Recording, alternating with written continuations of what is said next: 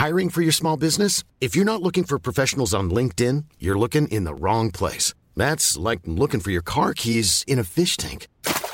LinkedIn helps you hire professionals you can't find anywhere else, even those who aren't actively searching for a new job but might be open to the perfect role. In a given month, over 70% of LinkedIn users don't even visit other leading job sites. So start looking in the right place. With LinkedIn, you can hire professionals like a professional. Post your free job on linkedin.com slash people today. Ladies and gentlemen, welcome to the new mixtape of the month. The show about interesting websites, cool podcasts, and awesome people. Discover new blogs, hear exciting podcasts, and explore simply more. Are you ready to rock? Say hello to your host, Daniel Core. Moin Moin und herzlich willkommen zu einem neuen Mixtape des Monats und zwar dem letzten für diese Staffel. Und ich habe heute Dr. Salim Güler zu Gast und äh, Salim ist Krimi-Autor, er schreibt auch äh, Thriller und wir sprechen im Interview über ganz viele unterschiedliche Sachen. Einmal die Aspekte der Digitalisierung, das Thema Self-Publishing, wie Branchen sich verändern und noch ganz viel mehr. Und das Interview hat mir wirklich viel, viel Spaß gemacht und ich bin sehr froh, dass wir das geführt haben und ich glaube, du wirst da deinen Gefallen dran finden. Und präsentiert wird dir diese Folge wieder mal vom Extra Magazin und das Extra Magazin erscheint zehnmal pro Jahr und ist das führende Informationsmedium zum Thema Exchange Traded Funds. Darüber hinaus wird im Magazin über Robo-Advisors, Altersvorsorge, unterschiedliche Indizes und mehr berichtet. Und in der aktuellen Ausgabe geht es natürlich, wie sollte es anders sein, um das Thema WM. Das heißt, es geht äh, darum, das ETF-Depot in WM-Form zu bringen. Es gibt äh, Portfolio-Ideen zum Thema ähm, Erstellung von ETF-Portfolios und noch ganz viele andere Themen, zum Beispiel grüne Robo-Advisor und noch einiges mehr. Und wenn du das Extra-Magazin einmal testen möchtest, kannst du dir als Finanzrocker Podcast-Hörer ein 6-Monats-Abo der Printausgabe zum halben Preis holen. Statt 30 Euro zahlst du nur 15 Euro. Und gehe einfach auf www.finanzrocker.net slash extramagazin und probier es doch mal aus. Und alle weiteren Infos findest du in den Shownotes oder bei mir auf dem Blog. Und wir gehen jetzt ab zum Interview mit Salim. Auf geht's!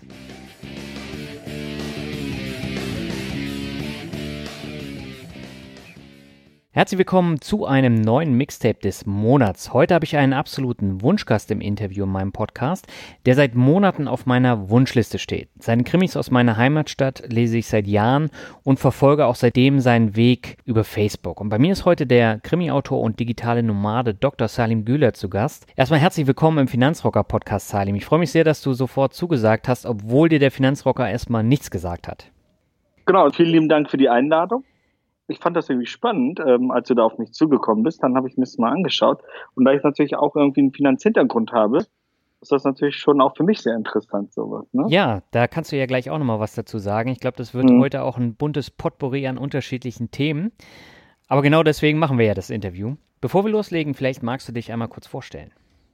Genau, das, das meiste hast du ja eigentlich schon gesagt. Salim Güler halt mein Name. Inzwischen bin ich vollberuflich nur noch Buchautor, habe eine Bankausbildung in Eutin gemacht, bei der Volksbank Eutin. Mhm. Da du ja aus Norddeutschland kommst, kennst du das bestimmt. Ja. Dann habe ich in Köln, Köln studiert, BWL, ganz klassisch, und habe auch in dem Bereich Wirtschaftswissenschaften meine Promotion geschrieben. Also das heißt, ich bin wirklich ganz, ganz klassisch, äh, ganz klassische Laufbahn hingelegt mhm. und mit dem Schreiben, das ist zufällig entstanden. Und jetzt freue ich mich, dass das irgendwie doch geklappt hat. Ich jetzt wirklich so mein Traum äh, leben darf. Mhm. Was hat dich denn so an dem Thema Wirtschaft fasziniert? Also Wirtschaft hat mich schon immer fasziniert. Also als Kind hatte ich einen Amiga 500, mhm. weiß ich noch. Und die Spiele, die ich gespielt habe, waren keine Actionspiele. Ich habe immer Simulationen gespielt. Simulationen wie Kapitalism, Vermeer, wie diese ganzen Patrizier. Mhm. Ich fand es einfach irgendwie aus, aus Dingen was zu schaffen und die dann äh, zu vermarkten und zu sehen, äh, wie, wie sich das entwickelt. Irgendwie fand ich das immer faszinierend, aus etwas Kleinem was Großes zu machen. Hm. Ja. Du hast ja dann nach dem Studium in Köln, hast du an der TU Chemnitz äh, promoviert. Ähm, genau. Was hat dich daran so gereizt, nochmal eine Promotion hinten ranzuhängen? Also ich habe ja schon in der Zeit gearbeitet, das mit der Promotion ist eigentlich so ein bisschen zufällig äh, entstanden. Mhm. Also mal, ich habe einen jüngeren Bruder, der ist äh, Rechtsanwalt und hat direkt quasi nach dem Studium hat er seine Promotion gemacht und immer zu mir gesagt, während der Arbeitszeit oder parallel zur Arbeit zu promovieren, ist einfach ein riesen Aufwand, das die meisten nicht schaffen. Mhm. Also durch die Blume hat er zu mir gesagt, vergiss es, Junge, du schaffst das eh nicht. Ne? Okay. Wenn du es nicht nach dem Studium gemacht hast, hat das keinen Sinn. Ja, und dann habe ich einen interessanten Professor kennengelernt, der gesagt hat, das Thema finde ich sehr, sehr spannend. Wollen Sie nicht? Mhm. Und dann habe ich gesagt, ja gut, warum nicht? Also ein bisschen blauäugig an die Sache rangegangen, ja. muss ich sagen. Aber da ich eh schon in meiner Freizeit immer gerne geschrieben habe, also ich habe ja schon, schon als Jugendlicher, habe ich ja schon Bücher geschrieben, mhm. war das für mich, dieses Schreiben, dieses sich hinsetzen, war das für mich irgendwie nicht so eine große Herausforderung, wie ich befürchtet hatte. Weil das, das Schwierigste an der Promotion ist ja, dass man wirklich diszipliniert jeden Tag sagt, so jeden Tag zwei Stunden nur für die Promotion. Mhm. Und, und ich glaube, wenn, wenn, wenn man diese Disziplin hat, dann können viel, viel mehr Menschen promovieren, als es den Anschein hat. Was war das für ein Thema, über das du da geschrieben hast? Genau, das Thema war, da ging es um äh, Usability von Sicherheitslösungen. Mhm. Ich habe zu der Zeit bei einem IT-Unternehmen gearbeitet in Worms. Ich weiß nicht, ob ich den Namen hier sagen darf. Die machen IT-Security-Lösungen für Banken. Okay. Also das heißt, äh, wenn, wenn, wenn du Online-Banking zum Beispiel machst, brauchst du ja eine TAN. Mhm. Und es gibt hier Sparkassen, Volksbanken, die benutzen ja diese TAN-Geräte. Ja. Und dann gibt es ja noch diese SMS-TAN. Und wir haben diese TAN-Geräte quasi hergestellt. Okay. Und aber gibt es auch andere Lösungen. Da gibt es ja auch Chipkartenleser. Und Chipkartenleser gelten ja so als das sicherste, was es mhm. gibt, wegen der Verschlüsselung. Aber sie gelten halt auch als sehr, sehr, sehr bedienerunfreundlich. Mhm. Und die Firma hatte halt eine Lösung gehabt, die ging über einen USB-Stick, der installationslos war der quasi zwei Probleme gelöst hat. Einmal die Sicherheit, weil auf dem USB-Stick war eine Smartcard drin, somit hast du höchste Sicherheit. Mhm. Und zum Zweiten die Usability. Du musstest nichts machen. Du hast nur diese, diese Chip, diesen USB-Stick einfach an einen Laptop oder Computer angeschlossen und automatisch warst du in so einer Sicherheitsblase quasi. Mhm. Und das habe ich dann unter wirtschaftlichen Aspekten erforscht. Also mit dem Ziel, guck mal, du kannst heute schon sehr sichere Online-Banking-Lösungen anbieten, die auch wirtschaftlich vernünftig sind. Mhm. Und du hast ja dann auch noch als Pressesprecher, glaube ich, gearbeitet. Das war dann ein Job danach? Nee, das war auch in der Firma. Ah, okay. Also ich habe ich hab in der Firma einige Positionen äh, bekleidet. Mhm. Äh, vielleicht zum, zum Verständnis, die Firma hat meinem Cousin gehört oder gehört immer noch meinem Cousin. Ja, okay. Und, und, und wenn, wenn man für Familie arbeitet, dann durchläuft man automatisch ein paar Positionen. Mhm. Äh, gewollt oder ungewollt. Das, das ist dann einfach so. Also ähm, ich habe damals in Köln ja studiert und in Köln habe ich bei Click and Buy gearbeitet. Ich weiß nicht, ob dir der Name was sagt. Das ist so ein Konkurrenzunternehmen zu PayPal gewesen. Mhm. Okay, mir sagt das also, nichts. Ne? Die wollten in Europa so PayPal 2 sein, dass man sagt, du kannst äh, per E-Mail kannst du alles bezahlen. Du brauchst keine Kreditkarte, kein, kein, kein Konto oder sowas angeben. Du hast nur deine E-Mail-Adresse und damit zahlst du bequem bei jedem Online-Anbieter. Mhm. Das war so dieses, dieses Click-and-Buy-Motto. Und äh, er hatte halt ein Unternehmen in Worms gehabt und den habe ich dann in Köln getroffen, äh, zufällig. Mhm. Ja, und so hat sich dann ergeben, dass er gesagt hat, komm doch äh, nach Worms, mach hier was ganz Großes, was sehr interessant ist. Und da ich schon immer bankenaffin war und, und wusste halt, dass das 80 Prozent der Kunden von, von der Firma Banken sind, mhm. habe ich gesagt, gut, das passt ja gut rein dann könnte ich ja gleich quasi auch ein paar Karriereleitern hochspringen. Und ich, ich, ich meine, was Besseres kann ja einem gar nicht passieren, wenn der Vorstand quasi dein Cousin ist. Ja. Weil du lernst sehr, sehr, sehr viel. Du lernst sehr, sehr, sehr viel und du bist sehr nah an der Macht. Also die nächste Stufe wäre, wenn man selber Vorstand wäre. Also das heißt, so nah war ich plötzlich an der Macht. Das ist natürlich ein sehr, sehr verlockendes Angebot gewesen, was ich dann auch natürlich angenommen habe. Mhm. Und dann warst du fertig mit deiner Promotion und hast wahrscheinlich auch ein bisschen Freizeit gehabt nach Feierabend. Und dann hast du dir gesagt, ich schreibe mal einen Krimi oder einen Thriller. Oder wie kam das dazu? Mhm. Also wie, wie, gesagt, ich, ich schreibe eigentlich schon, seitdem ich denken kann. Mhm. Das, das erste Buch, was ich geschrieben habe, war ich zehn oder elf. Ich will jetzt nicht lügen. Okay. Zehn oder elf, das habe ich einfach so geschrieben. Und meine Lehrer haben schon immer damals gesagt, das ist ja Wahnsinn, äh, dass, dass du einfach so in deiner Freizeit Bücher schreibst, ohne Sinn und Verstand. Denn, weil ich habe ja nichts, ich habe ich hab ja nichts dran Geld verdient. Das war ja einfach nur aus purer Leidenschaft. Mhm. Und hab ich, ich habe auch im Studium schon Bücher geschrieben. Und meine Jungs haben sich halt immer lustig über mich gemacht, haben gesagt, ey, das gibt's doch gar nicht. Wieso sitzt du da an deinem Computer und schreibst Bücher? die du eh nicht verlegst. Ich habe sie ja dann wieder in die Schublade gesteckt. Ja. Ich, ich habe immer für mich geschrieben und das stimmt. Danach, ähm, nach der Promotion, wenn man diesen Rhythmus hat, jede, jeden Tag zwei Stunden was zu machen, mhm. dann ist man ja erstmal in so einer Lehre und denkt sich, ja, was mache ich jetzt mit den zwei Stunden? Die will ich ja nicht verschwenden. Und dann habe ich natürlich weitergeschrieben, aber ich habe immer für mich geschrieben. Ich habe die nie veröffentlicht. Das hat sich erst durch Amazon quasi verändert, dieser, dieser Gedanke der Veröffentlichung. Wie bist du darauf gestoßen, dass man jetzt über Amazon eigenständig Bücher veröffentlichen kann? Genau, also ich habe ein äh, Kindle äh, geschenkt bekommen mhm. und ich war bis dahin eigentlich immer jemand, der ein Buch anfassen musste. Anfassen, riechen. Also ich war, ich war auch so eine Leseratte. Ich habe sehr viel gelesen. Und ich, ich musste es immer was, was in der Hand haben. Aber was mich halt immer gestört hat, ist, wenn ich unterwegs war, dass ich dann immer zwei, drei oder vier Bücher im Rucksack dabei hatte oder im Koffer dabei hatte. Das hat halt genervt, weil das ja auch irgendwie schwer mhm. ist. Und dann habe ich den Kindle geschenkt bekommen und habe gesagt, wow, wie geil ist das denn? Dass man da tausende Bücher in einem Gerät haben kann. Und dann äh, habe ich geguckt, habe ich gesehen, man kann auch selber seine Bücher veröffentlichen. Mhm. Ne? Und dann habe ich gesagt, gut, kostet ja nichts. Haben meine Jungs dann auch gesagt, Freunde von mir, ey, das kostet doch nichts, was riskierst du denn? Ja. Guck doch einfach mal. Da habe ich natürlich auch sehr viel Lehrgeld bezahlt, weil ich habe einfach von Freunden das lektorieren lassen, dann ein anderer Freund hat das Cover so ein bisschen gemacht und dann habe ich es hochgeladen. Ja erstaunlicherweise hat das äh, großen Anklang gefunden. Klar, es gab natürlich vernichtende Kritiken wie, was ist das für ein scheiß Lektorat und sowas, ne? Dann denkst du natürlich so Anfänger, oh je, je, müsst ihr denn so böse sein? seid, seid doch mal ein bisschen netter, ich bin nur ein Mensch. Ne? Also das, das und dann habe ich das zweite Buch äh, veröffentlicht, was ich auch schon vorher geschrieben hatte. Ja. Das hieß dann Nächstenliebe, das war ein Kirchenthriller. Den habe ich als Student geschrieben gehabt und habe da mal ein bisschen Geld in die Hand genommen, ordentliches Lektorat gemacht, auch fürs Cover ein bisschen Geld in die Hand genommen. Ja. Und das Buch ist auf Platz eins gewesen. Okay. Und dann habe ich gesagt, wow. Und dann kriegt man ja Lust. Man darf ja nicht vergessen, ich bin immer noch ein BBLer. Ich bin ein, ein, ein, ein ich sage immer, ich habe immer früher gesagt, ich bin ein Kind der Wirtschaft. Mhm. Und dann denkt man sich, wow, jetzt kannst du mit etwas, was dir Spaß macht, was du dein Leben lang gemacht hast, auf einmal auch damit Geld verdienen. Mhm habe ich gesagt, wie geil ist das denn? Was Besseres gibt's ja gar nicht. Und dann habe ich einen Lübeck-Krimi geschrieben. Ich habe mir gesagt, komm, wenn du über was schreibst, dann musst du über was schreiben, wo du auch den Ort kennst, die Begebenheiten kennst und alles. Und der Lübeck-Krimi hat dann äh, auch nochmal richtig eingeschlagen, sodass dann Amazon Crossing auf mich aufmerksam wurde. Mhm. Magst du vielleicht mal kurz sagen, was Amazon Crossing genau ist?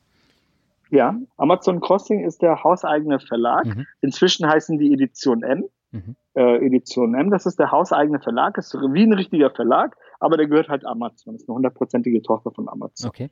Und die, die bucken sich die ganzen erfolgreichen Self-Publisher an, die das alles selber gemacht haben und sagen sich, weißt du was, ich gebe dir einen Vertrag, du musst dich nicht ums Marketing kümmern, du musst dich nicht ums Lektorat kümmern, du musst dich nicht ums Cover kümmern. Mhm. Du schreibst nur dein Buch, danach gibst du es uns und wir veröffentlichen.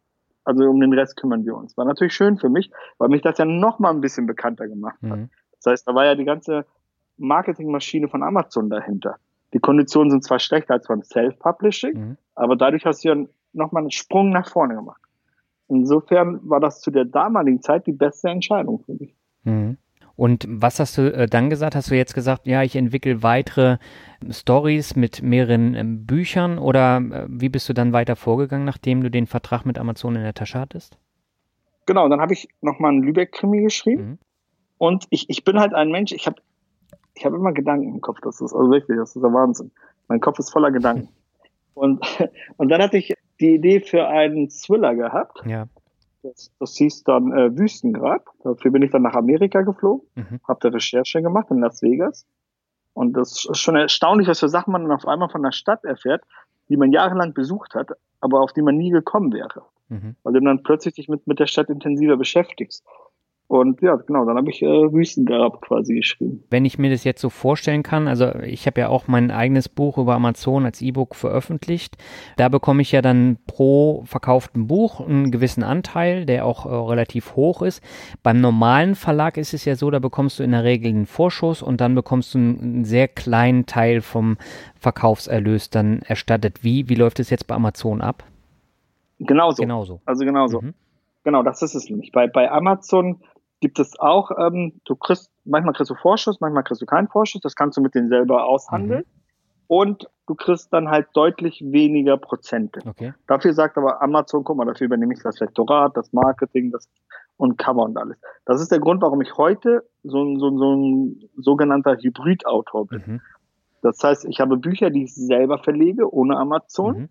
und Bücher, die ich mit Amazon verlege. Weil ich, ich habe zum Beispiel eine Kölner Buchreihe, ja. Die ist wirklich erstaunlich richtig erfolgreich.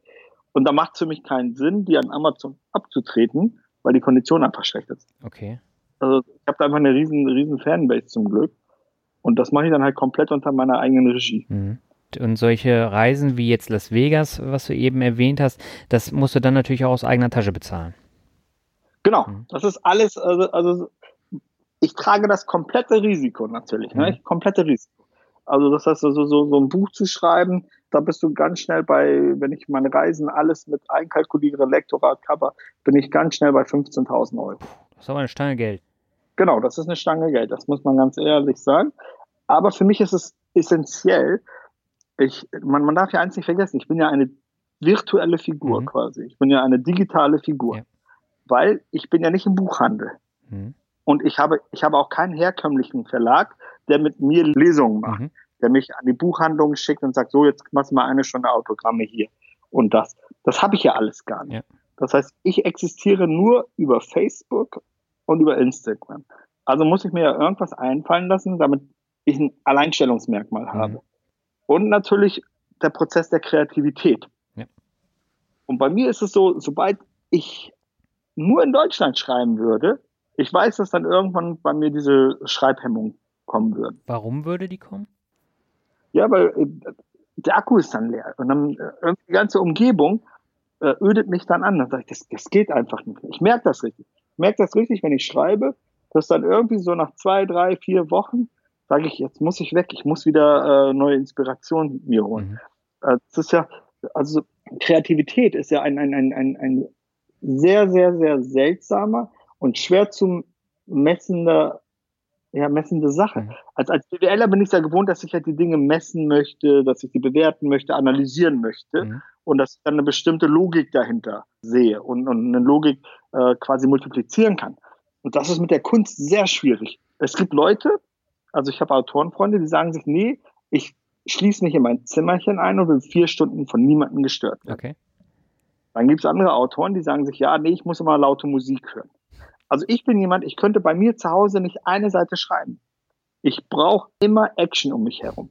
Ich nehme ich nehm meinen Laptop mit und setze mich in irgendein Café, wo Leben ist. Mhm.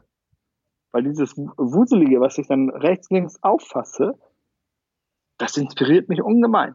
Und wenn ich dann im Ausland bin, am Meer bin, in einer neuen Stadt bin, diese Eindrücke, die ich sammle, mhm. das ist für mich, als, als würde so ein Strom durch meinen Körper fließen und die Kreativität so richtig pushen. Hast du denn jetzt eigentlich noch einen richtigen Wohnsitz in Deutschland oder bist du eigentlich ständig unterwegs? Also ich, ich habe noch einen richtigen Wohnsitz in Deutschland. Mhm. Meine, meine, Jungs sagen auch, wieso zahlst du noch in Deutschland Steuern, du Depp? Du bist doch eh die ganze Zeit im Ausland. Mhm. Aber noch habe ich einen richtigen Wohnsitz in Deutschland, aber ich bin wirklich ständig unterwegs. Ich war jetzt dreieinhalb Monate in Südostasien. Mhm und habe da dann quasi meinen letzten Köln-Krimi geschrieben. Ja, ich bin sehr viel unterwegs. Es, es ist einfach unglaublich, was die Welt bietet. Mhm. Neue Kulturen, andere Menschen. Wenn, wenn man sich, wenn man wirklich mal über den Tellerrand hinausschaut, dann kriegt man ganz neue Eindrücke. Ich war einen Monat auf Bali. Mhm. Da habe ich mich mit Menschen unterhalten, die von fünf bis zehn Euro am Tag über die Runden kommen mhm. müssen.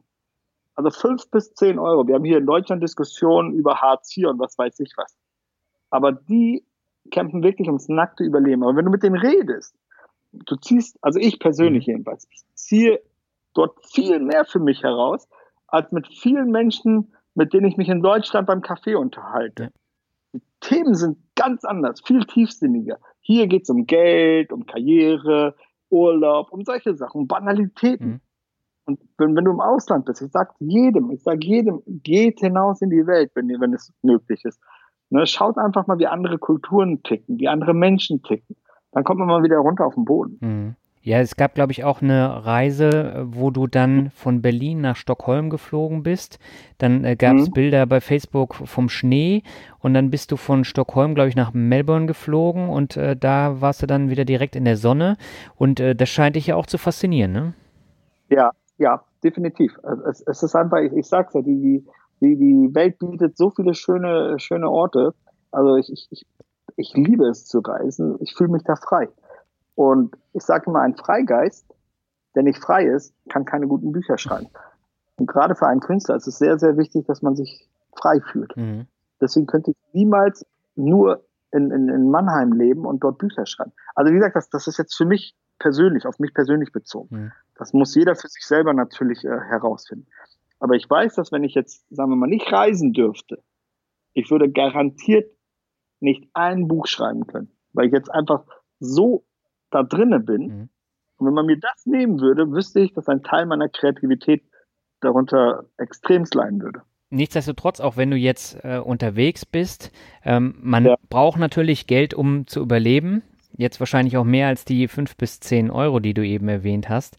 Und so ein fester Job gibt einem natürlich auch Sicherheit. Ja. Wann war denn bei dir der Moment, wo du dir gesagt hast, ich verlasse diese Sicherheit und äh, setze alles komplett auf meine Kreativität und äh, meine Schreiberei? Ja, das war, das ist eine sehr interessante Frage. Ich weiß gar nicht, ob es nach Wüstengrab war oder nach dem vierten Lübeck-Krimi war. Mhm. Da habe ich dann zu meinem Cousin gesagt, hör zu, ich werde jetzt Autor ich meine, man muss wirklich sagen, ich habe sehr, sehr gutes Geld bei ihm verdient. Ja. Also ich war ja Management. Insofern habe ich wirklich äh, mir das auch lange überlegt, aber mein Herz hat gesagt, wenn nicht jetzt, wann dann? Ja. Ja, also da, da, da habe ich auf mein Herz gehört. Und mein Cousin, smarter Typ, hat dann gesagt, hör zu, Salim, ich glaube, das ist eine Spinnerei von dir. ich gebe dir sechs Monate, hat er gesagt. Sechs Monate, du kommst einmal die Woche zu, zu, zu uns, mhm. so dass du, dass du nicht aus dem Geschäft raus bist und die restlichen Tage kannst du dir deiner, dich deiner Schreiberei widmen. Und wenn du nach sechs Monaten zu mir immer noch sagst, dass du Autor werden willst, dann ist es okay, dann akzeptiere ich das. Da habe ich mich auf den Deal natürlich eingelassen. Mhm. Ist ja eine feine Sache gewesen für mich. Sechs Monate kein Risiko. Und das hat richtig gut geklappt. Und ich wusste schon nach zwei Monaten, das war's. Und so ist es dann auch gekommen. Mhm. Und das heißt, der Erfolg wurde dann sukzessive auch immer größer mit jedem Buch, was du veröffentlicht hast. Genau, genau, dann, dann kam die, genau, ich habe in den sechs Monaten nämlich die Kölner Krimi-Reihe angefangen. Mhm. Und die hat die Lübecker Reihe nochmal um Längen geschlagen. Und jedes der Kölner Krimis war auch in, bei Amazon sowieso ein Bestseller, mhm. aber auch bei, bei Bild. Bild äh, veröffentlicht jede Woche die Bestseller-Charts rein an den Umsätzen. Also rein an den verkauften Dingern, an nichts anderem. Und da hat es auch jedes der Köln-Krimis hingeschafft. Mhm. Also da bin ich natürlich meinen Lesern sehr, sehr dankbar, weil am Ende ohne Leser kann man noch toll sein. Klappt gar nichts. Mhm. Jetzt hast du vorhin gesagt, äh, du hast ja auch keine Lesereien und solche Geschichten. Das ja. heißt, du findest im Buchhandel eigentlich gar nicht statt, sondern nur ausschließlich bei Amazon. Vollkommen richtig. Mhm. Also streng genommen lasse ich 90 Prozent des potenziellen Umsatzes links liegen. Mhm weil äh, laut letzten Statistiken, die ich gelesen habe, beträgt der E-Book-Markt irgendwie acht bis zehn Prozent. Mhm. Und, und äh, 90 Prozent findet noch wirklich im Buchhandel statt. Aber deine Bücher kann man auch als gedruckte Variante kaufen. Meine Bücher kann man auch als gedruckte Variante kaufen, aber nur bei Amazon. Mhm. Das ist halt, also es gibt zwei, drei Bücher, die sind auch bei Thalia online bestellbar, mhm. weil ich mit denen für ältere Bücher halt so einen Vertrag abgeschlossen habe. Aber bei Amazon, wenn man dort zum Beispiel in diese in das Leihprogramm und sowas aufgenommen werden will, muss man sich exklusiv an die binden. Ja. Das heißt, ich kann dann dieses Buch nicht woanders anbieten. Siehst du das denn kritisch? Also generell auch die Entwicklung hin zu einer extremen Marktmacht, gerade auch als Wirtschaftswissenschaftler von, von Amazon? Selbstverständlich. Das ist, das ist, ähm, ich, ich sage, ich bin zwar ein BWLer, aber ich bin ein sehr sozial denkender Mensch. Mhm. Ich finde jede Konzentration immer kritisch. Ich habe letztens ein schönes Gespräch, eine Diskussion gehabt mit einem Freund. Da haben wir halt über künstliche Intelligenz, über Roboter und dergleichen gesprochen. Mhm. Und dann habe ich ihm meine Form äh, vorgestellt, was ich mir so vorstellen könnte, was in 100 Jahren auf der Erde möglich sein könnte. Wo ich gesagt habe, dass die künstliche Intelligenz quasi Rechtsprechungen machen könnte und, und, und. Und er hatte dann halt die Vorstellung, dass es vielleicht nur noch drei oder vier Monopolisten gibt, mhm. die die Welt kontrollieren. Und die Unternehmer wollen ja verkaufen. Ein Unternehmer möchte ja immer Gewinn machen und wenn ein Unternehmer keine Konkurrenz mehr hätte, dann gäbe es auch keine Gründe mehr für Kriege und was weiß ich. Ja. Da haben wir eine hitzige Diskussion geführt gehabt. Also ich persönlich sage immer, Monopolisten können Gefahr bedeuten. Aber für dich ist es natürlich jetzt auch ja praktisch eine, eine schöne Sache gewesen, weil man ohne große Voraussetzung, ohne einen Verlag sagen konnte, ich mache das jetzt einfach und probiere es mal aus, ohne irgendwelche Risiken einzugehen. Genau, und da muss man ja auch wieder mal sagen, die, die Verlage in Deutschland, die, die schlafen ja. Die haben ja jahrelang geschlafen. Auch die, die in Amerika. Die hätten ja auch selber auf die Idee kommen können, aber haben sie natürlich nicht gemacht. Warum? Weil der Markt war, hat denen ja eh gehört. Das ist, das ist ja auch das Problem. Wenn jemand groß ist und satt ist und ihm gehört der Markt, dann tut er sich schwer mit Innovation. Mhm. Und dann kommt natürlich jemand wie, wie Amazon, so der den digitalen Markt sehr gut kennt und sehr hungrig ist, der lässt sich natürlich was einfallen. Und dann sagt er sich, gut, wenn ich den Buchmarkt so nicht angreifen kann, dann nutze ich doch mal eine Plattform dafür. Ja. Also insofern bin ich natürlich Amazon auch sehr, sehr dankbar, dass sie diese Idee entwickelt haben. Weil wenn sie diese Idee nicht entwickelt hätten, würde ich jetzt kein äh, Buchautor sein und wir würden uns jetzt hier nicht unterhalten. Mhm. Was würdest du denn sagen, wie entwickelst du denn so eine Struktur für ein Buch oder für ein Krimi? Wie gehst du denn davor? Das ist boah, ganz unterschiedlich. Also manchmal spukt die Geschichte zwei, drei Jahre in meinem Kopf mhm. rum. Also, also nicht kontinuierlich, sondern was weiß ich, dann ist sie wieder da, dann ist sie wieder weg, dann ist sie wieder da. Und irgendwann greift sie mich. Und manchmal, da war ich mal äh, vor ein paar Monaten, nee, das war letztes Jahr draußen auf dem Balkon und dann gucke ich raus und auf einmal habe ich die Idee zum Buch gehabt. Das war die Frankfurter Krimireihe, die ich gestartet mhm. habe. Das Fenster. Okay. Auf einmal stand die ganze Geschichte vor mir. Ich sehe, das gibt's ja gar nicht.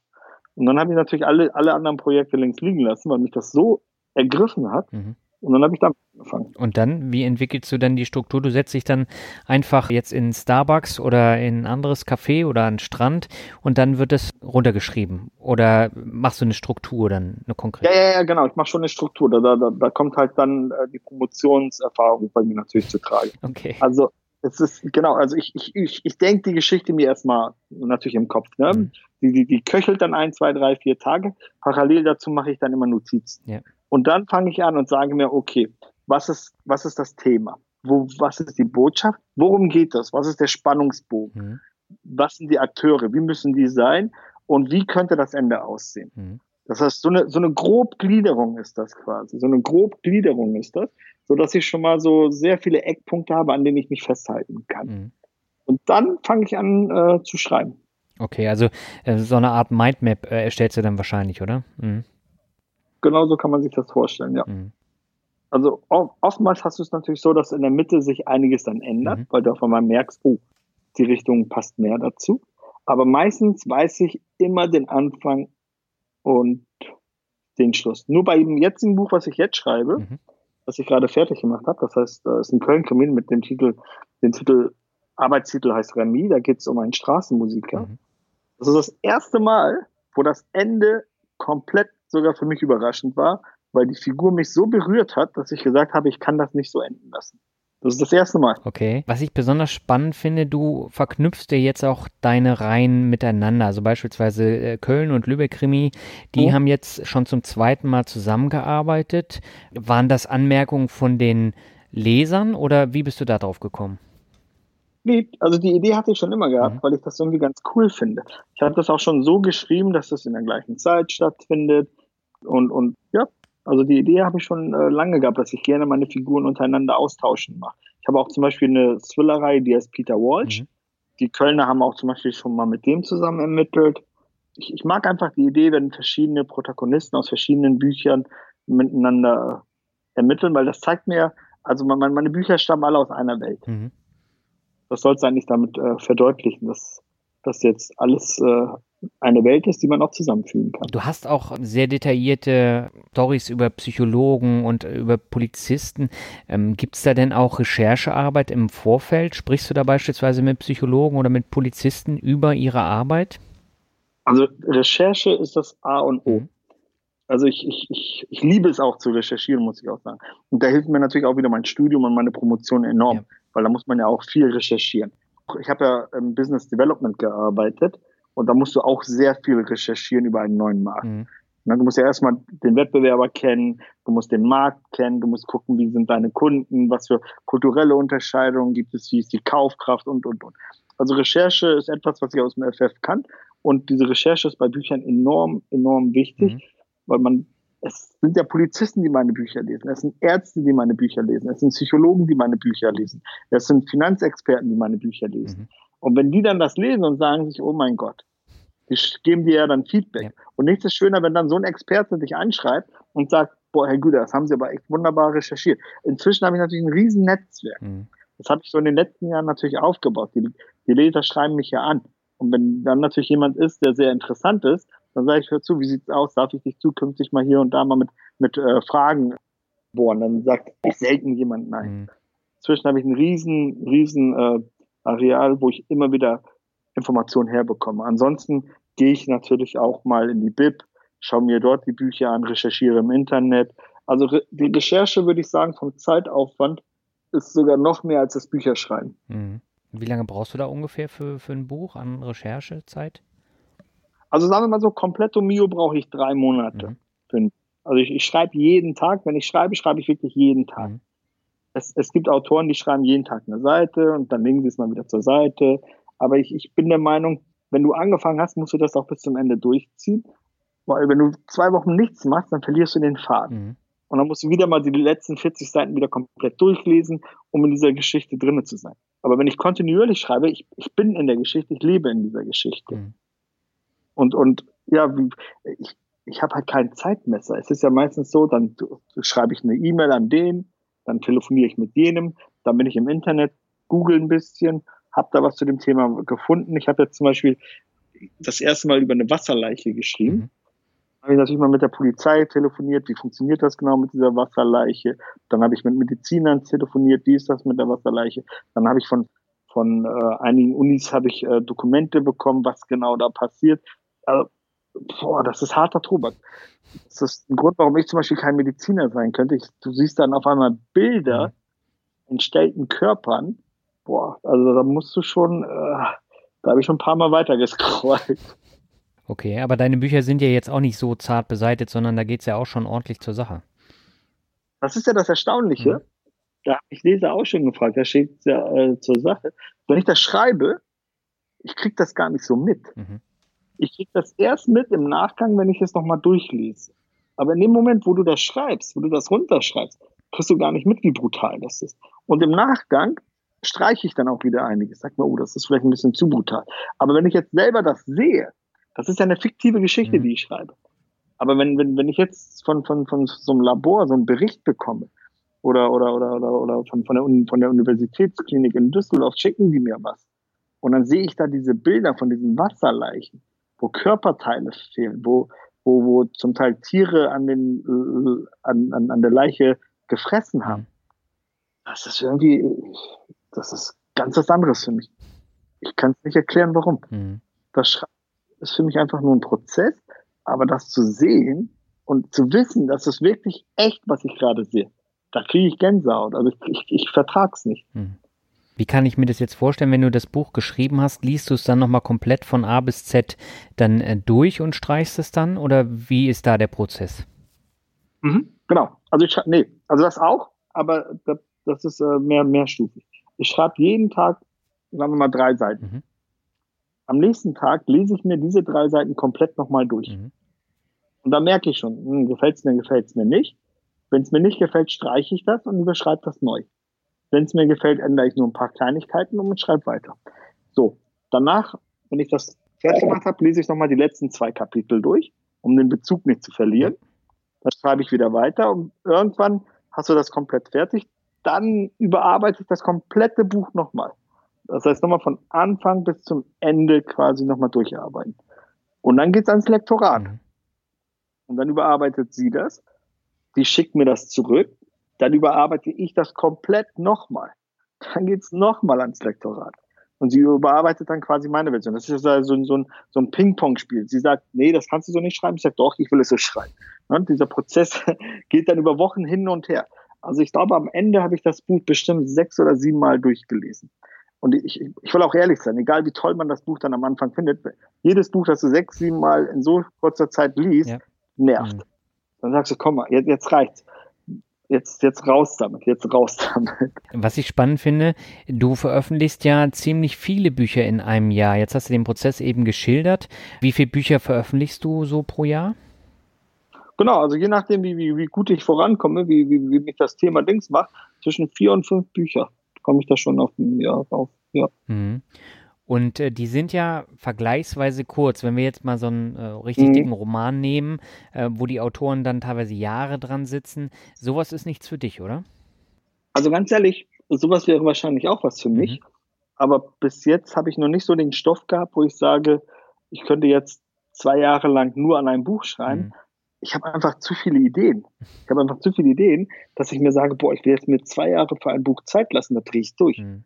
Ich drehe da einfach durch und ich lese ja auch sehr viel. Und wenn man ehrlich ist, wenn man sich diese ganzen 500, 600-seitigen Bücher anschaut, ja. so 300 Seiten sind Lückenfüller. Aber warum, warum, warum schreiben die Leute 500, 600 Seiten? Weil der Verlag dir das als Vorgabe gibt. Mhm. Der Verlag sagt, hör zu, du schreibst einen Thriller. Die durchschnittlichen Thriller haben zwischen 450 und 600 Seiten. Halt dich bitte daran. Mhm. Da musst du als Autor natürlich, dann schmückst du es aus. Es ist nichts einfacher, als etwas auszuschmücken. Mhm. Dann, dann redest du über die Beziehung, dann trifft er sich mit der Frau, dann hat er Streitigkeiten mit seiner Frau. Was eigentlich für, für, für, die, für die Auflösung des Krimis ja überhaupt nichts, äh, hat er nicht, also gar keinen Wert darstellt. Mhm. Insofern, kann, kann sein, dass ich in zwei Jahren anders darüber denke. Das weiß ich nicht, aber Status quo sage ich mir, ich will die Geschichten, die ich habe, möglichst schnell zu Papier bringen. Mhm. Und ich möchte die Geschichte erzählen, das heißt diesen Fall, was mich da gerade berührt. Ich will nicht zu viel mit Nebenkriegsschauplätzen äh, was zu tun haben. Aber das ist, wie gesagt, das ist aktueller Stand so. Weiß nicht, vielleicht, vielleicht bin ich ja mal gefallen daran, wenn ich auf einmal eine coole Geschichte im Kopf habe und sage, ich muss jetzt aber die ganzen Familienverhältnisse und das und das, das, das erzählen, dass dann auch auf einmal 500, 600 Seiten draus werden. Mhm. Was ich besonders äh, spannend bei dir finde, wenn ein neues Buch bei dir rauskommt, machst du ja massiv äh, Werbung, unter anderem auch über den Preis. Das heißt, viele deiner Bücher ja. werden als E-Book-Variante für 99 Cent äh, verkauft am Anfang, sozusagen als Einführungspreis. Auch jetzt so mhm. etwas ältere Bücher, zum Beispiel Verstummt habe ich jetzt hier gerade offen, ähm, das kriegt man auf dem Kindle für 1,99 Euro. Jetzt stelle ich mir die mhm. Frage, mhm. rentiert sich das denn trotzdem bei so geringen Preisen und auch äh, so geringen Einführungspreisen? Nee, also bei 99 Cent, äh, also wenn, wenn meine Bücher nur 99 Cent oder 1,99 Euro kosten würden, mhm. dann könnte ich gleich den Laden zumachen. Mhm. Das, das, das rentiert sich nicht. Das, das, ich, ich muss auch wirklich sagen, diese 99 Cent sind Katastrophe. Okay, warum machst du es dann? Genau, warum macht man das dann? Das ist einfach, weil es alle machen. Mhm. Das ist das Problem. Das Problem ist, der Markt ist wirklich schon ein bisschen kaputt. Okay. Muss man ganz offen, offen und ehrlich sagen, dass wir sehr, sehr viele Leser haben, die einfach äh, auf diese 99 Cent Masche anspringen. Mhm. Das ist, das ist einfach so. Das muss man ganz ehrlich und offen sagen. Und wenn, wenn ich jetzt mein Buch von Anfang an bei 2,99 anbieten würde, mhm. oder 3,49 oder 3,99, dann müsste ich halt das Risiko eingehen, dass ich sehr viele Leser nicht erreiche und dadurch im Ranking nicht hochsteige. Mhm. Und wenn, wenn, wenn, wenn man jetzt im Ranking nicht hochsteigt, dann äh, läuft man Gefahr, dass man nicht mehr sichtbar ist. Bei 99 Cent weiß ich, das sind Erfahrungswerte mhm. halt, da weiß ich, da greifen sehr viele Leser bei meinen Namen und bei meinen Büchern zu, weil die mich kennen. Und dann komme ich im Ranking sehr schnell nach oben. Und wenn man sich dann da oben festgesetzt hat, das ist ja so eine Werbeaktion, dann kann man auch sagen, so, jetzt habe ich lang genug mein Buch verschenkt, jetzt kann ich einen vernünftigen Preis nehmen.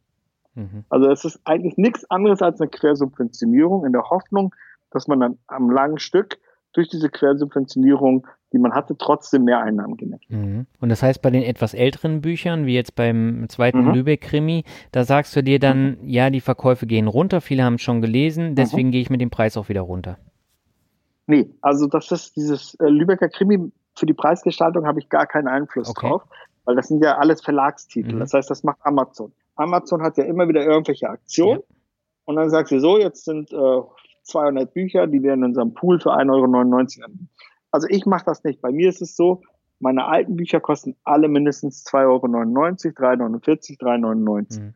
Nur meine neuen Bücher kosten für zwei Wochen in der Regel 99 Cent. Und das andere läuft über Amazon, da habe ich leider gar keinen Einfluss. Das ist halt auch das Schöne. Wenn du Self-Publisher bist, hast du immer Einfluss. Du kannst immer den Preis anpassen, wie du willst. Aber in dem Moment, wo der Verlag quasi das Sagen hat, hast du null Einfluss auf den Preis. Das Problem, was ich da sehe, du hast aber keinen Einfluss auf die ja. Käufer, weil die halt so versaut sind von dieser Kostenlos-Mentalität, dass sie es nicht ja. einsehen, jetzt da für ein E-Book eine vernünftige Summe zu bezahlen. Das ist leider ist so, also Im Nachhinein könnte man sagen, Amazon hätte eigentlich den Preis von Anfang an auf 2,99 setzen mhm. sollen. Weil diese 99 Cent, die kommen ja einzig und allein durch Amazon zustande. Ja. Amazon hat damals gesagt, das billigste Buch soll bei mir 99 Cent kosten. Mhm. Insofern, und dann hat sich das natürlich sehr schnell etabliert, weil die meisten, die ja damals angefangen haben, waren ja alles solche Hobbyautoren. Ja. Viele von denen haben es bei Verlagen versucht, wurden abgewiesen und haben gesagt, ich habe ja eh schon Bücher in der Schublade, habe damit eh noch nie Geld verdient, ob ich nun, ob es in der Schublade 0 Euro bringt oder dort pro Buch 99 Cent bringt, ist ja egal. Also haben die das, sind die alle auf diesen Zug aufgesprungen. Und, und, und äh, ich meine, bei 99 Cent verdient Amazon natürlich deutlich mehr. Die kriegen da, ich will jetzt nicht lügen, ich glaube, 70 oder 65 Prozent mhm. kriegt Amazon. Das kippt sich erst, bei 2,99 wird das Verhältnis erst umgekippt. Ja. Ich meine, für, für Amazon, das ist eine Datei von 1 Megabyte. Mhm. Das, das, ist ja nichts. Ja. Das ist ja nichts. Und wenn da Hunderttausende dieser Dateien hochgeladen werden, bei 60, 70 Cent, die ich da verdiene, dann lohnt es sich natürlich millionenfach. Mhm. Für die ist das halt so ein Geschäftsmodell gewesen. Ich, wir können froh sein, dass die es nicht auf 49 Cent gesenkt ja, aber wer weiß, äh, wo der Weg dann hingeht. Ich meine, man sieht es ja gerade auch bei der Musik, so das Thema Spotify, Apple Music, da bekommen ja. die pro Stream die Künstler ja nur einen ganz, ganz kleinen Bruchteil und bei den Autoren ist es immerhin noch ein bisschen mehr, aber dadurch versaut man sich halt die Kundschaft, ne, weil die nicht mehr bereit sind, dafür Geld in die Hand zu nehmen. Es ist wirklich so. Es ist dieses, dieses äh, Hund bei Schwanz-Prinzip. Ja. Also am, am Ende hat man die, die, die Kundschaft wirklich dahin getrieben, dass sie nicht mehr bereit sind, diese Gelder zu zahlen, weil die sagen, kriegt's ja eh günstiger. Mhm. Soll ich das machen? Also ich halte das auch für sehr, sehr gefährlich. Bis jetzt ist dieses Spotify-Modell den Autoren erspart geblieben. Mhm. Aber wir wissen nicht, was in zwei oder drei Jahren ist. Weiß keiner. Mhm. Und dann wird es natürlich die treffen, die noch keinen Namen haben. Das heißt, die, die in der Masse mitschwimmen und die dann auch auf diesen Zug mit aufspringen müssen. Mhm. Es gibt dann viele Autoren, die dann sagen werden, nee, ich werde dieses Spotify-Modell, da werde ich meine Bücher einfach nicht zur Verfügung stellen. Und wenn man eine starke Fanbase hat, die kaufen ja sowieso deine Bücher. Ja, aber die muss man sich ja erstmal aufbauen. Und es gibt ja genau. schon so ein, so ein Spotify-Prinzip. Das heißt, Kindle Unlimited wird aber nicht so exzessiv genutzt wie Spotify. Ja, ja, ja, genau, dieses Kindle Unlimited, aber das findet ja nur alle drei Monate statt. Genau. Wenn, wenn das jetzt natürlich so exzessiv genutzt werden würde wie Spotify, mhm. tja, da will ich mal gar nicht weiterdenken. Und wenn du jetzt mal überlegst, andere Märkte auch nochmal zu bespielen, nehmen wir mal das äh, Beispiel Hörbücher. Auch da hat Amazon ja eine, eine, sehr, sehr große Rolle mit Audible auch mittlerweile auf dem deutschen Markt. Wäre das nochmal eine Möglichkeit, dass du deine Krimis als Hörbücher dann auch nochmal veröffentlichst? Also ich, ich habe ja schon ein äh, Krimi als Hörbuch, mhm. das heißt Täuschung. Mhm. Das hat Amazon gemacht, das läuft bei denen über den Verlag. Ja.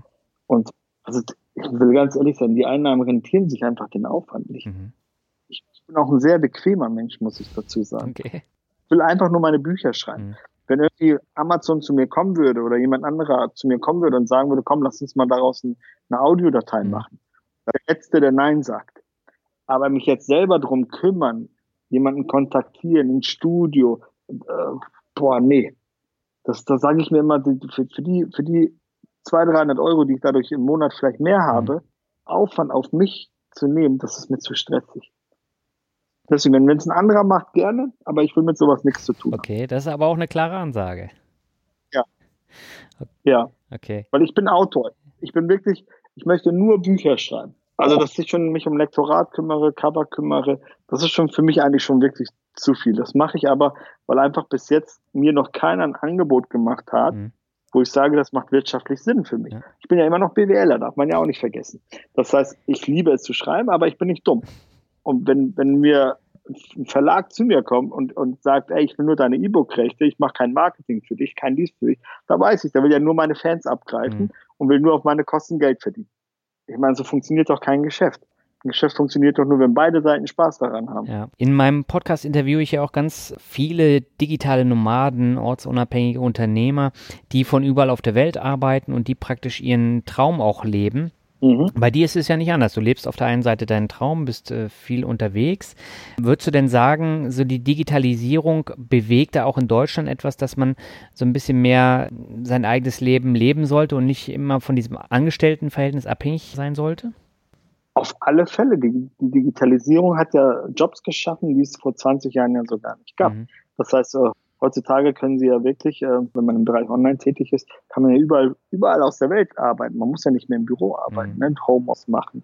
Man kann seine, es gibt Designer, ich habe zum Beispiel einen Designer auf Bali getroffen, der für ein deutsches Unternehmen arbeitet mhm.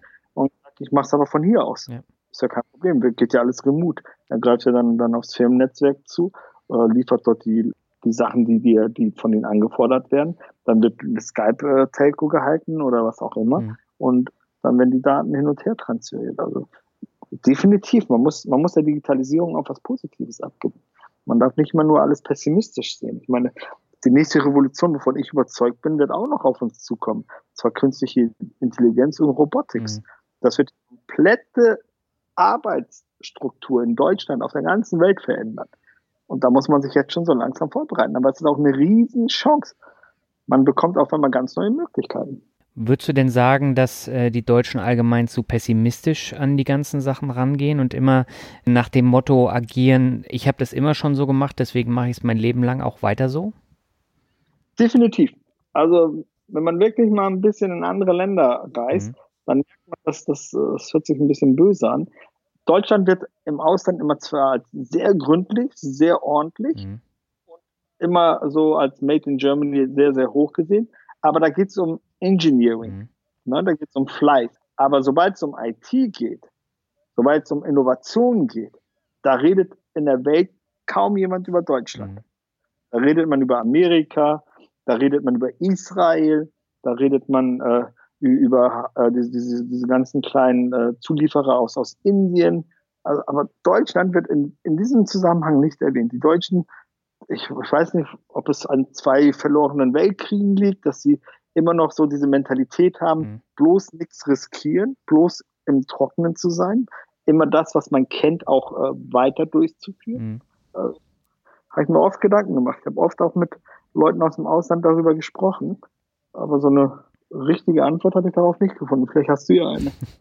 ja, genau deswegen führe ich ja diese Interviews, einfach um auch mal zu zeigen, ja. dass man äh, auch mal über den Tellerrand gucken sollte. Ja. Und viele Leute lehnen das halt von vornherein auch ab, äh, über diesen mhm. Tellerrand zu gucken und dann mal zu schauen, wie machen das andere, wie verdienen sie ihr Geld, auch mit dem Internet. Mhm. Und man sollte das halt nicht immer auf Teufel komm raus äh, verteufeln, dann auch sich damit auseinanderzusetzen. Mhm. Und es gibt mittlerweile genug Möglichkeiten und du zeigst es ja auch auch. Ich meine, du äh, hattest einen gut bezahlten Job und hast halt gesagt, naja, das ist aber nicht das, wo meine Leidenschaft dran hängt. Und wenn ich jetzt meine Leidenschaft praktisch auslebe, das hat ja dann auch ein bisschen Zeit gekostet und äh, die hast du dann da reingesteckt, dann lebe ich am Ende dann auch meinen Traum. Und ich finde, wenn man eine positive Grundlage dann auch geschaffen hat, äh, warum sollte man es nicht weiter versuchen? Ich meine, man kann immer noch zurück ins mhm. Berufsleben gehen. Genau, mhm. das, das, das ist ein sehr schöner Satz, diese positive Grundlage. Das ist sehr, sehr, sehr wichtig. Und mit, mit Ängsten kann man nie die Welt verändern. Ja. Mit Ängsten kann man auch nie äh, sein eigenes Leben verändern. Man muss aus dieser Komfortzone ausbrechen mhm. und man muss ein kleines Risiko eingehen. Ja. Ich meine, das beste Beispiel ist, wenn man mal sieht, äh, in Deutschland, warum ist die Aktienkultur in Deutschland wirklich miserabel im Vergleich zu Amerika? Ja. Wo, wo die Leute viel mehr in Aktien, Fonds und was weiß ich investieren, weil die Deutschen einfach ein Volk von Schissern sind. Also das hört sich jetzt böse an. Ich weiß, was du meinst. Aber ist, ja. Genau, immer schön, schön aufs Sparbuch, schön unter das Kissen, aber bloß nicht mal ein bisschen in, das, das Geld mal in, in andere Segmente investieren. Ja. Ja. Ich habe ja schon gesagt, ich folge dir jetzt bei Facebook auch schon äh, seit einiger Zeit und du bist auch immer relativ deutlich, wenn es um aktuelle Geschehnisse in der Politik, in der Welt geht. Ich glaube, letzte Woche warst du in Berlin und mhm. warst da bei diesem Mahnmal mhm. in der Nähe vom genau, Platz. Genau. Und ja. hast da auch äh, was ganz deutlich dazu gesagt, ähm, dass das Thema äh, Judenhass wieder aufkocht. Äh, das ist ja, mhm. dass du es absolut nicht verstehen kannst, gerade wenn du an so einem mhm. Ort stehst. Wie schwer fällt dir das in Zeiten von Hass und Hetze im Internet, solche Statements und so eine klare Meinung zu vertreten? Also es, es fällt mir überhaupt nicht schwer, weil man muss es vertreten. Gerade wenn, wenn du in der Öffentlichkeit stehst. Mhm. Ich bin ein sehr politischer Mensch okay. und ich bin sehr, sehr, sehr sozial äh, aufge aufgewachsen. Mhm.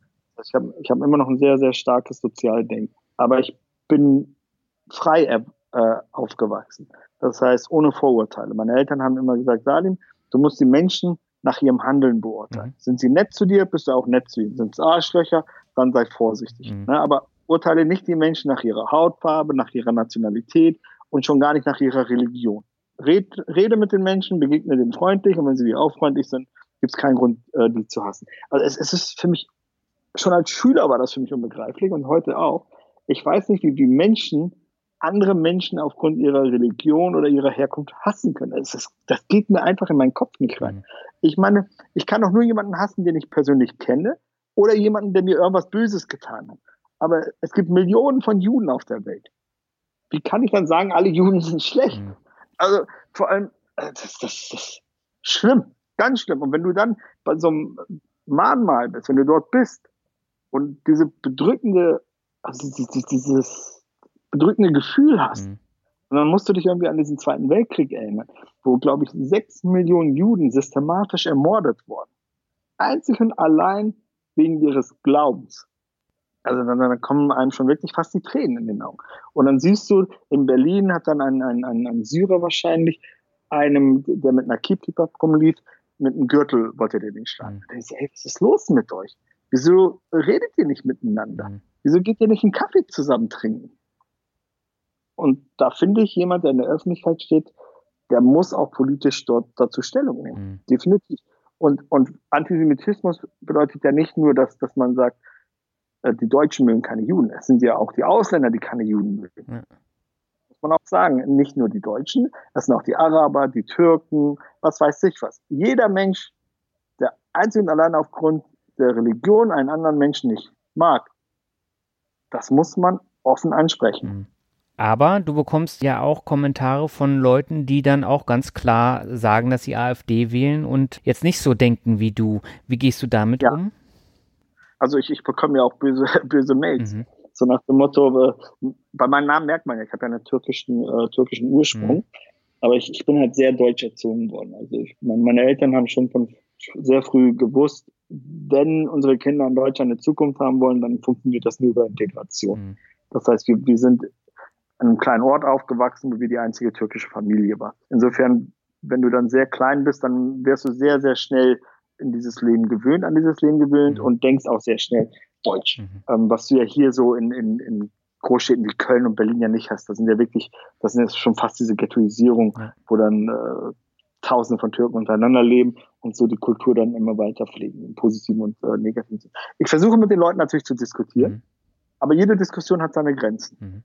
wenn ich merke, wenn ich merke, der wird dann rassistisch, sage ich, hör zu, wir können über alles reden, aber in dem Moment, wo du rassistisch bist, werde ich einfach deinen Account sperren. Dann ist die Diskussion für mich beendet. Musst du das häufiger machen? Nee, erstaunlicherweise nicht so häufig. Mhm. Äh, ab und zu muss ich es machen, aber wenn ich dann von anderen höre, wie häufig die das machen müssen, mhm. Bin ich dann doch schon erschrocken. Also so häufig passiert das bei mir nicht. Meinst du, das liegt daran, weil du relativ offen das auch alles ansprichst? Ja, also ich glaube schon. Das liegt daran, dass ich äh, mir alles anhöre, dass ich auch gerne sachlich diskutiere und viele von denen merken dann, der beleidigt mich ja nicht. Mhm. Wenn, die, wenn die einen beleidigen, erwarten die dann irgendwie, dass man auch irgendwas Dummes sagt und sagt, oh, du scheiß Nazi. Mhm. Aber so, sowas schreibe ich ja nicht. Ich frage den ja mal, ja, was ist denn der Beweggrund? Kennen Sie mich denn überhaupt persönlich? Mhm. Haben Sie schon mal ein Buch von mir gelesen? Warum mögen Sie mich nicht? Oder warum mögen Sie meine Meinung nicht? Und dann merkt man das eigentlich.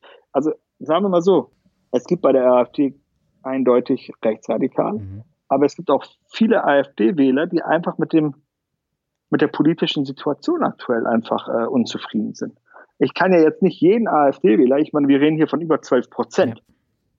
Wenn wir das mal hochrechnen bei 82 Millionen, das heißt ein Achtel, 10 Millionen Menschen. Ich kann ja nicht sagen, 10 Millionen Menschen in Deutschland sind Nazis, weil sie ja die AfD gewählt haben. Mhm. Das stimmt ja nicht. Ja. Es wird jede Menge davon geben, aber es wird auch welche geben, die einfach sagen, mich nervt die aktuelle Politik, sie macht mir Angst. Mhm. Es ist ja die Angst, die die Menschen dazu läutet. Ich meine, man, man hört, 1,5 Millionen Asylanten sind nach Deutschland gekommen oder 1,7 Millionen. Da kriegt der einfache Angestellte, denkt ihr, scheiße, Alter, jetzt habe ich 1,7 Millionen Menschen, die vielleicht sogar für 6 Euro arbeiten. Mhm. Und mein Job ist in Gefahr. Auf einmal kriegen die Menschen Angst, weil sie nicht über ihren Tellerrand schauen können. Sie sehen nur ihre, ihre kleine Insel, auf der sie leben. Mhm. Und sagen sich, oh, das ist aber eine Bedrohung für mich. Dann ganz andere Kultur. Oh Mann, das sind ja alles Moslems, Islamisten, überall Terroranschläge. Hm. Unwissenheit. Ja. Aber wie, wie kann man denn äh, daran was ändern, auch an diesem Thema Unwissenheit? Das ist ja jetzt nicht nur bei dem Thema so, sondern das ist ja bei ganz, ganz vielen äh, Themen so und man hat dann immer Brandbeschleuniger, ob das jetzt so Medien sind oder jetzt mhm. Leute bei Facebook. Wie, wie kann man die Leute denn wirklich aufklären und sagen, beschäftigt euch denn auch ein bisschen mehr mit anderen Kulturen, reist und äh, ja. nicht immer nur nach Malle. Ähm, was, genau. was würdest du denn da sagen? Das, das ist eine sehr, sehr interessante Frage. Darüber habe ich mir schon so auf den Kopf zerbrochen. Wahrscheinlich sind es viele Sachen, ähm, die man da machen muss. Man, da ist natürlich auch ein bisschen die Politik gefordert, dass man ein bisschen die Ängste nimmt. Mhm. Ich, was ich auch nicht schlecht finde, wären so, so, so Tag der offenen Türen, wo es gemeinsame Veranstaltungen gibt, wo wirklich Asylanten mit Deutschen, mit Migranten zusammen sitzen, zusammen grillen, zusammen Sachen machen, sich kennenlernen. Dass man einfach mal mit jemandem, den man, vor dem man Angst hat, mhm. sich mal mit dem mal auseinandersetzt, aber wirklich face to face. Mhm.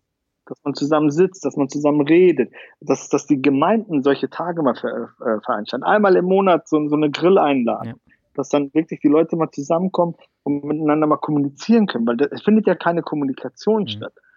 Also wenn ich mit diesen Leuten rede, die meisten Leute, die mir dann anschauen, dann frage ich ja, wie viele Freunde haben sie denn eigentlich, die Ausländer sind? Keine. Ja, das, was ich nicht kenne, macht mir Angst. Und dann muss man natürlich die, die Medien auch ein bisschen an die Kandare nehmen. Die, die wollen ja Auflage machen. Und was macht Auflage? Alles, was mit Angst zu tun hat. Mhm. Terroranschlag hier, äh, ein Asylant, der da was Schlimmes gemacht hat, ein Asylant, der dort was Schlimmes gemacht hat. Aber dass zur gleichen Zeit auch noch andere Verbrechen passieren, kriegt man ja gar nicht mit. Man mhm. denkt ja, scheiße, in ganz Deutschland machen nur noch Asylanten irgendwelche Verbrechen. Mhm. Ja, und gerade auch, wenn man jetzt in den Osten von Deutschland guckt, gerade da ist es ja so, die kennen das alle nicht. Und äh, da sind eben nicht so viele Flüchtlinge und das wird halt von vornherein abgelehnt. Und, ja. und da ist halt auch nicht so äh, das Bedürfnis äh, an so einem Austausch vorhanden. Genau, weil die einfach jahrzehntelang so gelebt ja. haben und auf einmal kommt eine fremde Kultur mhm. und die lesen in der Zeitung ja nur, diese fremde Kultur unterdrückt ihre Frauen, diese fremde Kultur wendet die Scharia ein, diese fremde Kultur will kein Christentum neben sich haben, keinen anderen Gott neben sich haben. Mhm. Diese fremde Kultur will einfach nur Zerstörung. Mhm. Und dann sagen sie, oh mein Gott, ich will mit diesen Leuten nichts zu tun haben, die sind gefährlich. Mhm.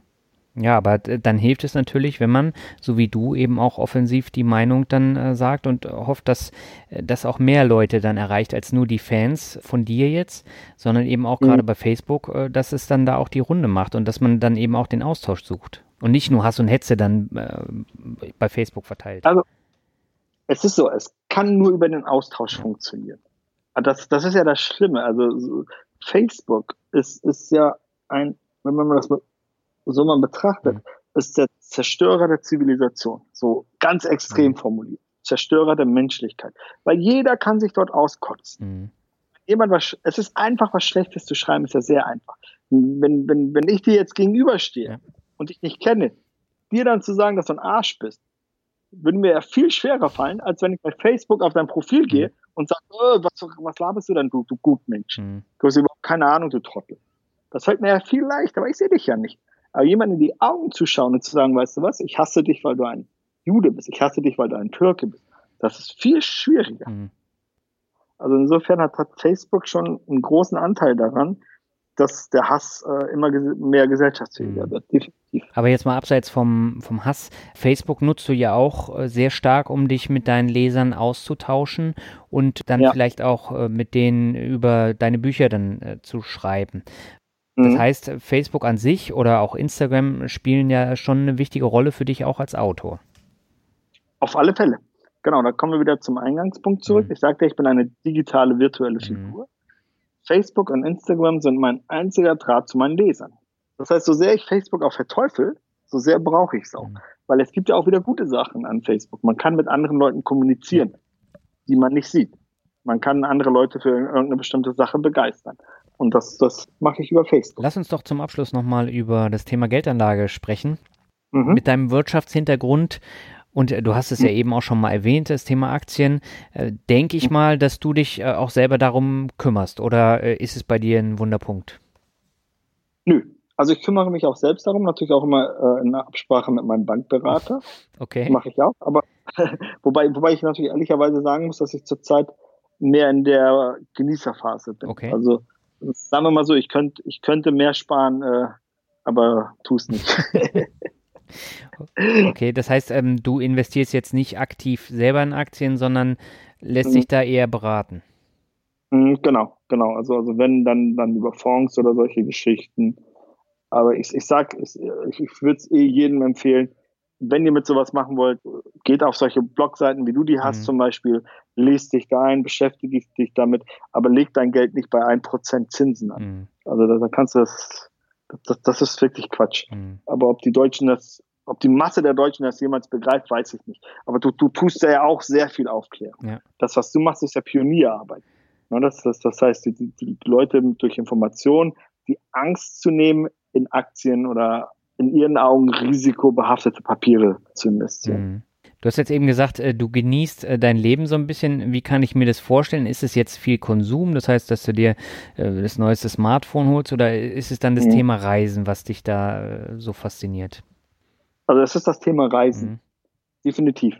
Definitiv. Also ich, ich bin ein bodenständiger Mensch, aber wenn ich nicht mehr reisen könnte, sagte ich ja schon, mhm. da würde extremst meine Kreativität darunter leiden. Das heißt, das Geld, was ich verdiene, investiere ich auch sofort wieder in das nächste Buch. Und das bedeutet, dass ich dann irgendwo hinreise, um dort dann die Kreativität vollends entfalten zu können. Mhm. Ja. Aber so das Thema Altersvorsorge spielt da noch keine große Rolle für dich, weil äh, Ach so, doch, doch, doch, auf alle Fälle. Also Altersvorsorge, da habe ich, da habe ich, da, da, da habe ich aber schon lange vorher angefangen. Mhm. Da habe ich schon äh, damals bei der Bank habe ich schon angefangen mit, ein, mit einem Investmentfonds. Dann habe ich äh, bei, bei meiner letzten Firma, wo ich war, habe ich so ein, so, eine, so ein, auch so einen Fonds, wo ich jeden Monat, ich glaube, 300 oder 400 Euro reinstecke. Mhm. Und ähm, ich, ich bin auch noch über die Künstlerkasse, stecke ich auch noch mal Geld in die Rente mhm. rein. Okay, das heißt, du hast jetzt nicht alle Seile abgeschnitten. Nee, mhm. also irgendwo schlägt immer noch das Herz eines BWLers in meinem Körper, obwohl es immer mehr durch den Künstler verdrängt wird. Aber ich, ich sage mal, es muss immer noch so ein paar Sicherheitsseile geben, mhm. an denen man sich festhalten kann, wenn die Leser vielleicht mal nach einem Jahr oder zwei Jahren sagen, der Güler, nee, der ist uncool. Den lesen wir nicht mehr. Okay. Was sind denn deine Zukunftspläne jetzt für die nächsten ein, zwei, drei Jahre? Genau, ja, weiter schöne Bücher schreiben. es ist wirklich so. Also ich habe ich habe keine Zukunftspläne. Mhm. Also ich, ich wünsche mir noch möglichst lange spannende Geschichten zu schreiben, die auch wirklich Leser begeistern können. Mhm. Und, und, und es wäre natürlich schön, wenn ich irgendwann mal die Zusammenarbeit mit einem großen Verlag hätte unter fairen Bedingungen. Mhm. Das wäre natürlich eine feine Sache. Würde mir eine Menge Arbeit äh, abnehmen. Aber derzeit sind die Angebote, die ich kriege, das, das, das passt einfach nicht. Mhm. Meinst du denn, dass sich das künftig ändern wird? Weil gerade auch die Verlagsbranche, die hat ja enorm zu kämpfen mit einem Angebot wie von Amazon. Definitiv, also ich, ich, bin auch davon überzeugt. Ich kriege ja auch immer wieder Anfragen. Mhm. Und, und bis jetzt habe ich die Geduld gehabt, äh, jede dieser Anfragen abzulehnen. Also in dem Moment, wo, wo, wo, wo man regelmäßig in den Top Ten landet, ja. kriegst du automatisch Anfragen von den Verlagen, weil die sehen das ja.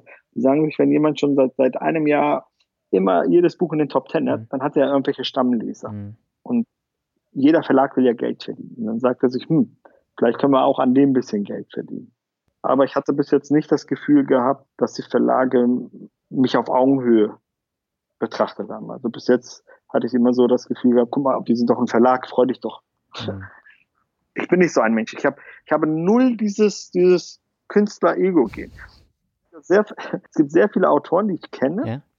haben halt dieses Ego-Gehen, dass sie sagen, boah, ich will aber unbedingt, dass mein Buch bei Thalia oder wie die ganzen Buchhandlungen heißen, Hugendubel und wie die alle heißen. Mhm. Ich will aber unbedingt, dass mein Buch im Buchhandel ist. Interessiert mich null. Ich bin eh ein digitaler Mensch. Ich glaube eh an die Digitalisierung.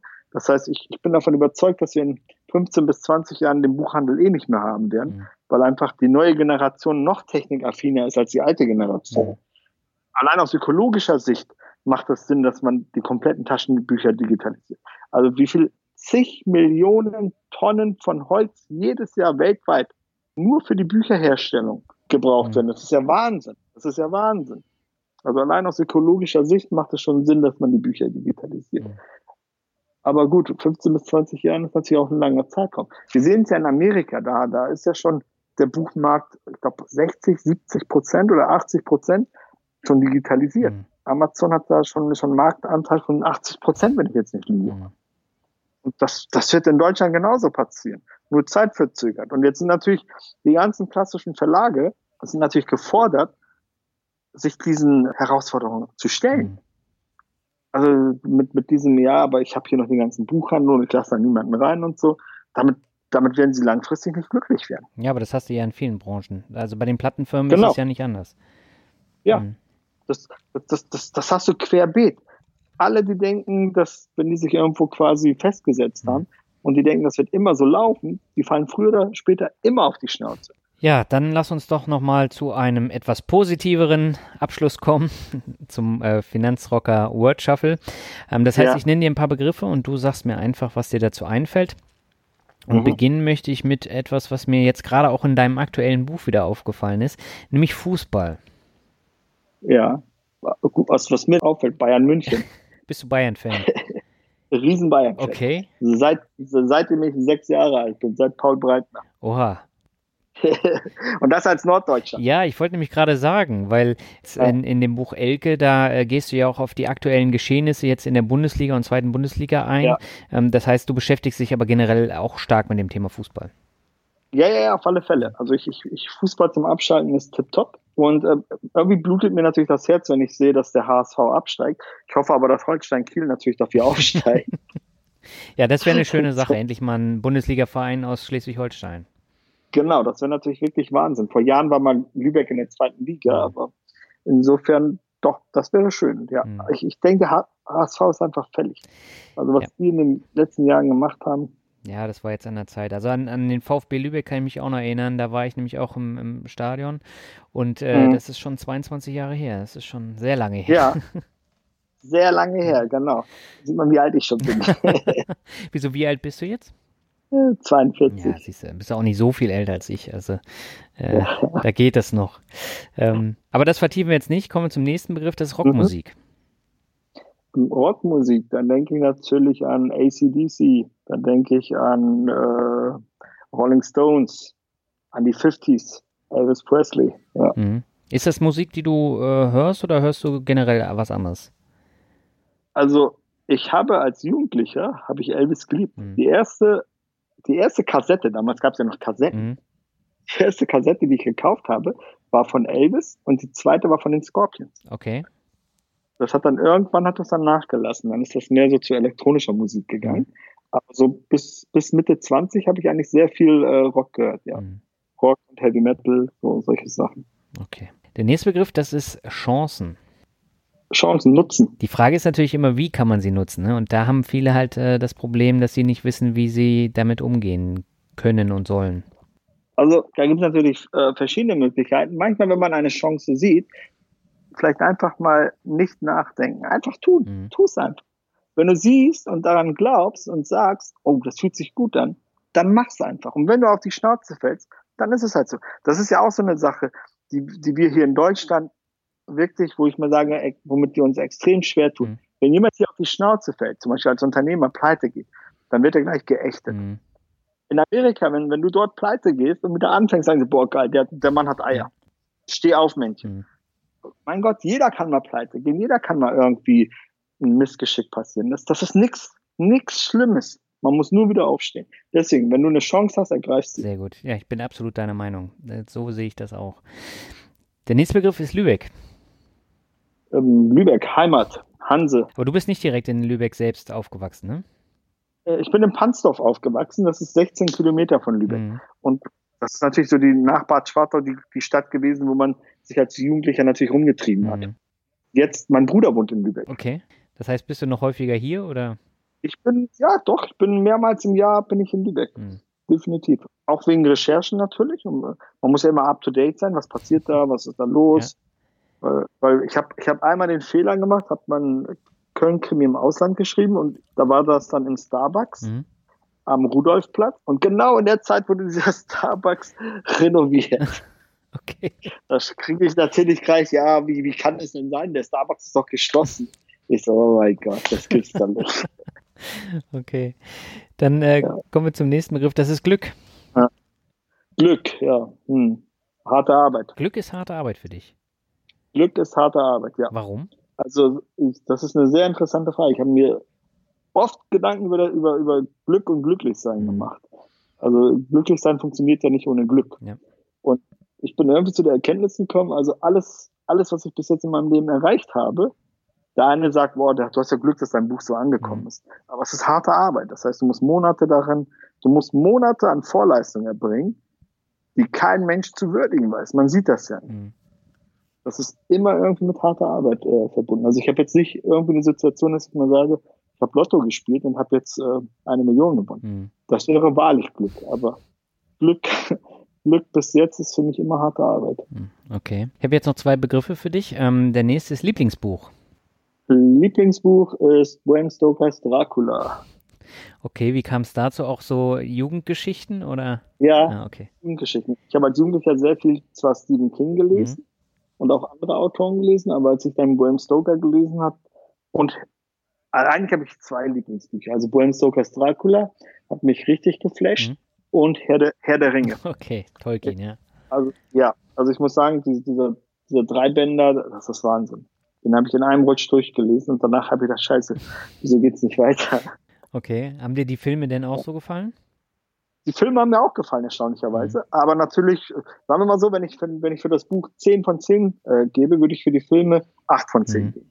Ja, ich weiß auch genau, was du meinst, weil das ist schon noch was anderes, das dann zu lesen, als dann zu sehen und dann ja. vorgegeben zu bekommen.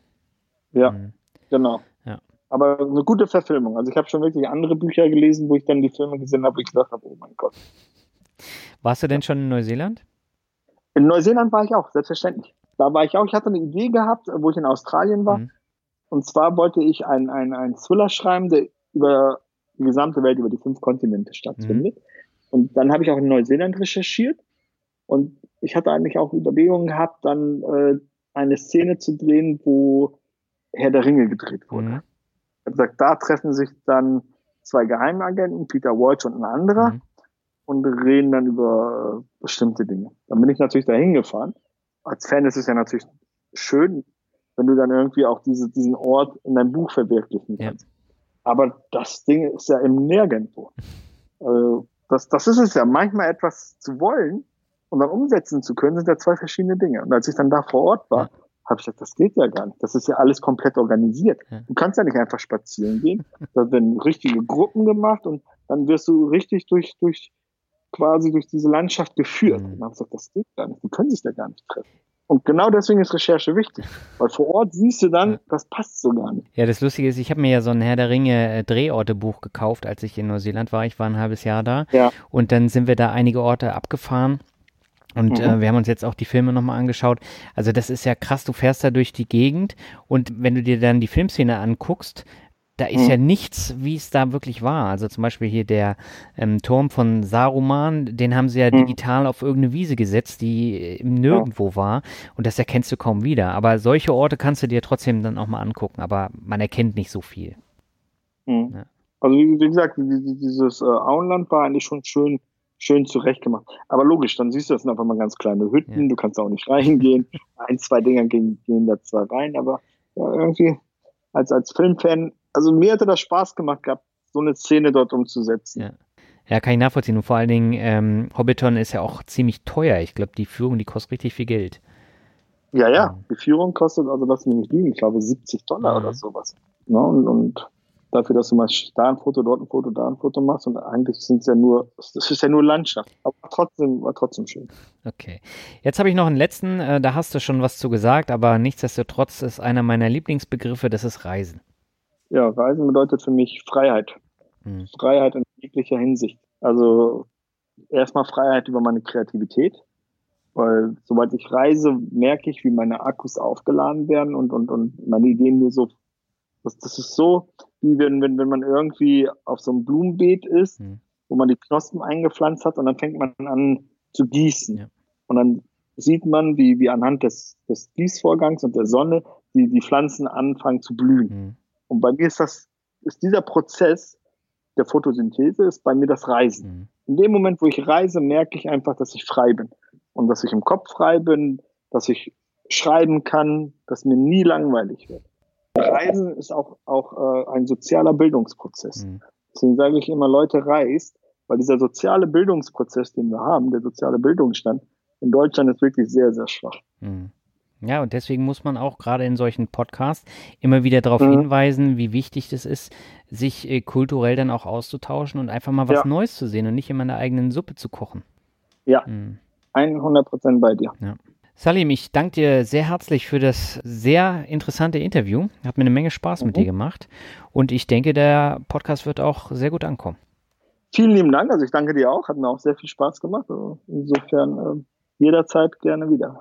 Ja, das war das Interview mit äh, Salim und wir haben eine Menge Themen angesprochen, die ich bisher in meinem Podcast noch überhaupt nicht hatte, beziehungsweise wenn dann nur am Rande. Und ich glaube, das macht dieses Interview dann auch aus. Zum Abschluss dieser Folge habe ich nochmal zwei Bewertungen für dich. Die erste stammt von MacD Sam und er schreibt tolle Unterstützung für den Privatanleger. Schnell sind die fünf Sterne geklickt, aber umso aussagekräftiger ist es, wenn diese auch wirklich verdient wurden. Der Privatanleger erhält hier in alle Richtungen Ideen und Wissen, um sich in der Finanzwelt zurechtzufinden. Ich finde die Interviews interessant, auch wenn was dabei ist, das mich nicht so interessiert, erweitert es in jedem Fall den Horizont. Vielleicht sieht man sich ja auf der Invest in Stuttgart. Ja, ich weiß gar nicht, ob wir uns getroffen haben. Vielleicht kannst du mir ja mal eine E-Mail schreiben, dass ich äh, weiß, dass wir uns da getroffen haben. Ansonsten danke ich dir ganz herzlich für die Bewertung und die letzte Folge stammt von Understore Andy und er schreibt hörenswerter Podcast mit tollen Interviews. Dieser Podcast ist mal ein richtig gelungener Weg, Finanzen interessant rüberzubringen. Daniel rollt die Themen fundiert und durchaus unterhaltsam aus. Die super Interviewgäste machen das Gesamtbild des Podcasts dabei komplett. Ich höre die Folgen täglich, wenn ich zur Arbeit fahre und es macht dabei gar nichts, wenn die Folgen mal länger werden. Ich fühle mich dabei immer so motiviert, meine Finanzen zu regeln und für meine Familie zu sparen und anzulegen. Danke dafür. Ja, und freut mich natürlich, dass du mittlerweile täglich die Folgen hörst und da auch eine Menge mitnimmst. Und ja, ich danke dir für die Bewertung. Und damit bin ich am Ende. Das finale Dreierpack kommt in zwei Wochen. Und dann habe ich nochmal drei komplett unterschiedliche Folgen für dich. Bis dann wünsche ich dir alles Gute und viel Spaß mit der Fußball-WM und bis dahin. Ciao.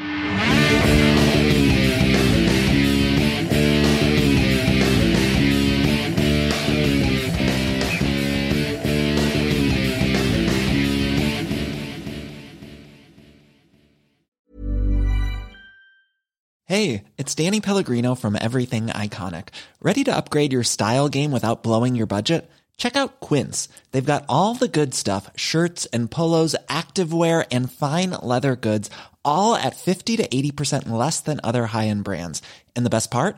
They're all about safe, ethical, and responsible manufacturing. Get that luxury vibe without the luxury price tag. Hit up quince.com slash upgrade for free shipping and 365 day returns on your next order. That's quince.com slash upgrade.